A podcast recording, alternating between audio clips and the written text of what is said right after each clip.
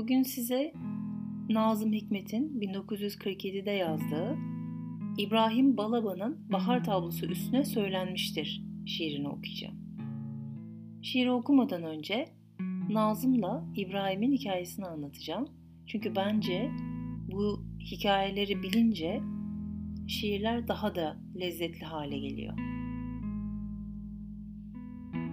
Nazım cezaevine girdikten sonra da umutla üretimi hiçbir zaman bırakmıyor.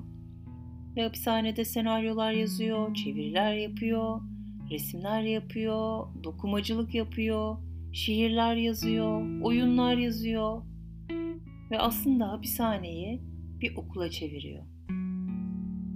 O okuldan mezun olan öğrencileri aslında biz çok yakından tanıyoruz.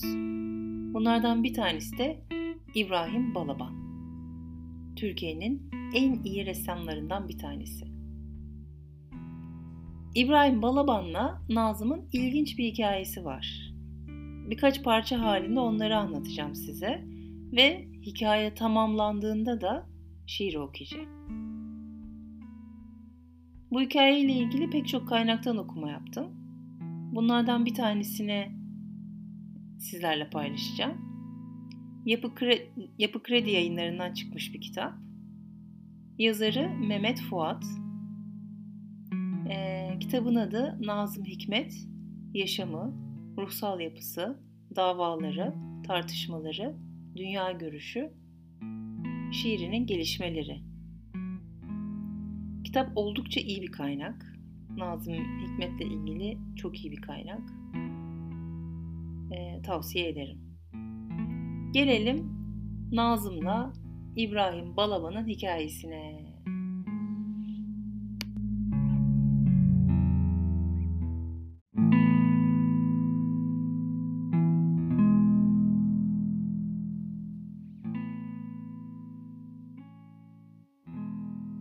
Asıl adı İbrahim Ali olan İbrahim Balaban 16'sında bir takım kaçakçılık işlerine karışır ve polisle çatışmaya girdiği için bir miktar para cezası ve 6 ay hapis yer. Ancak para cezasını ödeyemeyince içeride 3 yıl yatmak durumunda kalır. Bursa cezaevinden çıkmasına az bir süre kala Nazım Hikmet Bursa'ya gelir ve bu şekilde Bursa cezaevinde Nazım Hikmet'le İbrahim Balaban tanışırlar. İbrahim içerideyken ailesi ona bir kız bulur. Hapisten çıktıktan sonra evleneceklerdir. Ancak İbrahim çıkmasına birkaç ay kala hapishaneden birkaç kişinin saldırısına uğrar. Ve saldırganlardan birinin İbrahim Balaban'ın evleneceği kızda gözü vardır. Derken İbrahim hapisten çıkar, evlenir ve bir süre sonra evlendiği kızda gözü olan ve onu hapisteyken saldıran kişi de hapishaneden çıkar. 1942 Kasım'ında İbrahim Balaban o adamı öldürür. Ve tekrar Bursa cezaevine geri döner. İşte ondan sonra Nazım ile öğrencilik günleri başlar.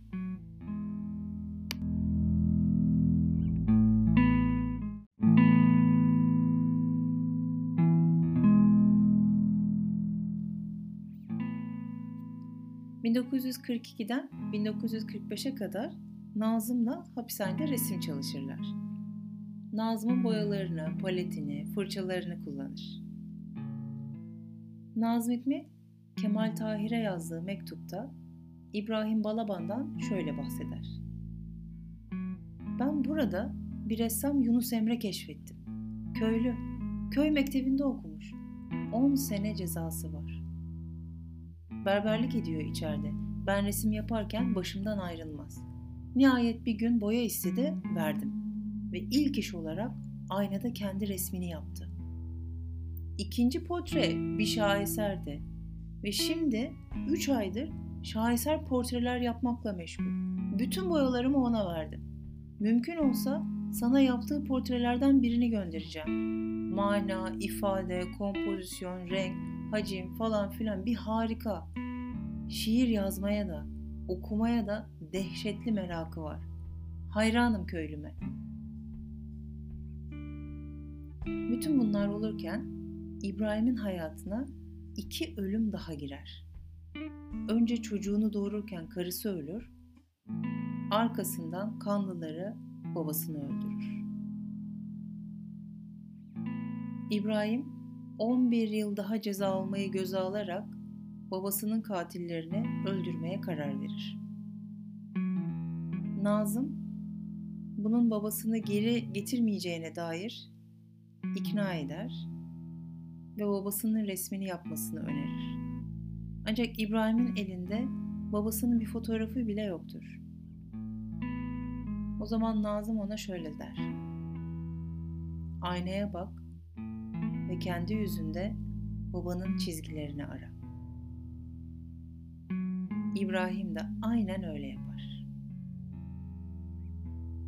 Üç yıl sonra İbrahim Balaban İmralı Adası'na asri cezaevine gider ve burada 3 sene kalır.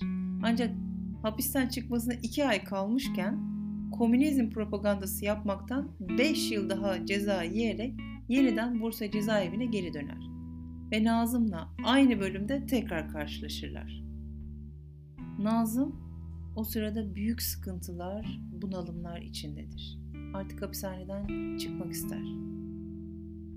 Ve bu süreçte yani 1948-50 yıllarında İbrahim Balaban Nazım'ın en büyük destekçilerinden biri olur. Ona can yoldaşı olur. Derken Nazım açlık grevine başlayacağını ilan eder ve 8 Nisan 1950 günü sabah saat 3'te Nazım'la İbrahim oturup güneş doğana kadar birlikte yemek yerler. açlık grevi öncesindeki son yemektir.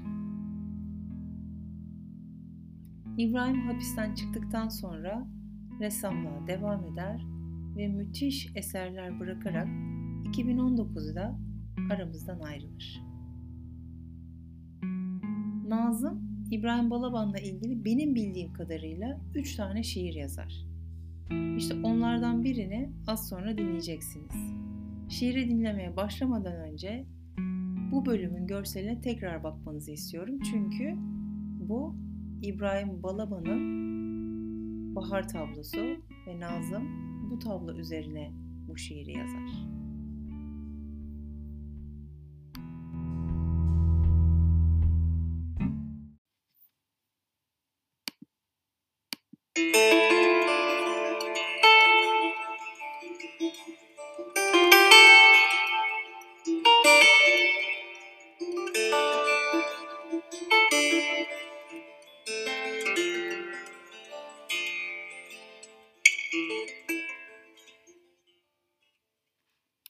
İşte seyreyle gözüm, hünerini balabanım.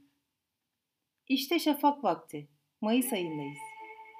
İşte aydınlık, akıllı, cesur, taze, diri, insafsız. İşte bulut, kaymak gibi, lüle lüle. İşte dağlar, hem de mavi hem de serin.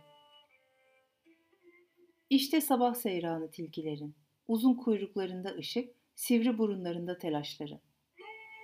İşte serreyle gözüm. İşte karnı aç, tüyleri diken diken, ağzı kırmızı, işte dağ başında kurdun biri. Kendinde hiç duymadın mı sen aç kurdun öfkesini sabah vakitleri? İşte seyreyle gözüm, kelebekler, arılar, işte kıvıl kıvıl devranı balıkları. İşte bir leylek, Mısır'dan yeni gelmiş. İşte bir geyik, daha güzel bir dünyanın hayvanı. İşte seyreyle gözüm, ilin önünde ayı, uyku sersemi henüz. Sen aklından geçirmedin mi hiç toprağı koklayarak ayılar gibi dalgın yaşamayı, bala, armuda, yosunlu loşluğa yakın, insan sesinden, ateşten uzak. İşte seyreyle gözüm, sincaplar, tavşanlar, İşte kertenkele, işte tosbağa, işte üzüm gözlü eşeğimiz. İşte seyreyle gözüm. Bir ağaç pırıl pırıl, güzellikte insana en çok benzeyen. İşte çayır çimen. İşte kokla burnum, nane, kekik. İşte sulan ağzım, lavadalar, ebe gümeçleri. Ellerim, ellerim dokunun, okşayın, avuçlayın. İşte anamın sütü, karımın eti, gülüşü çocuğumun. İşte sürülen toprak. İşte seyreyle gözüm. İşte insan. Dağın, taşın, kurdun, kuşun efendisi. İşte çarıkları, işte poturunda yamalar, işte kara saban, işte sağrılarında kederli, korkunç oyuklarıyla öküzleri.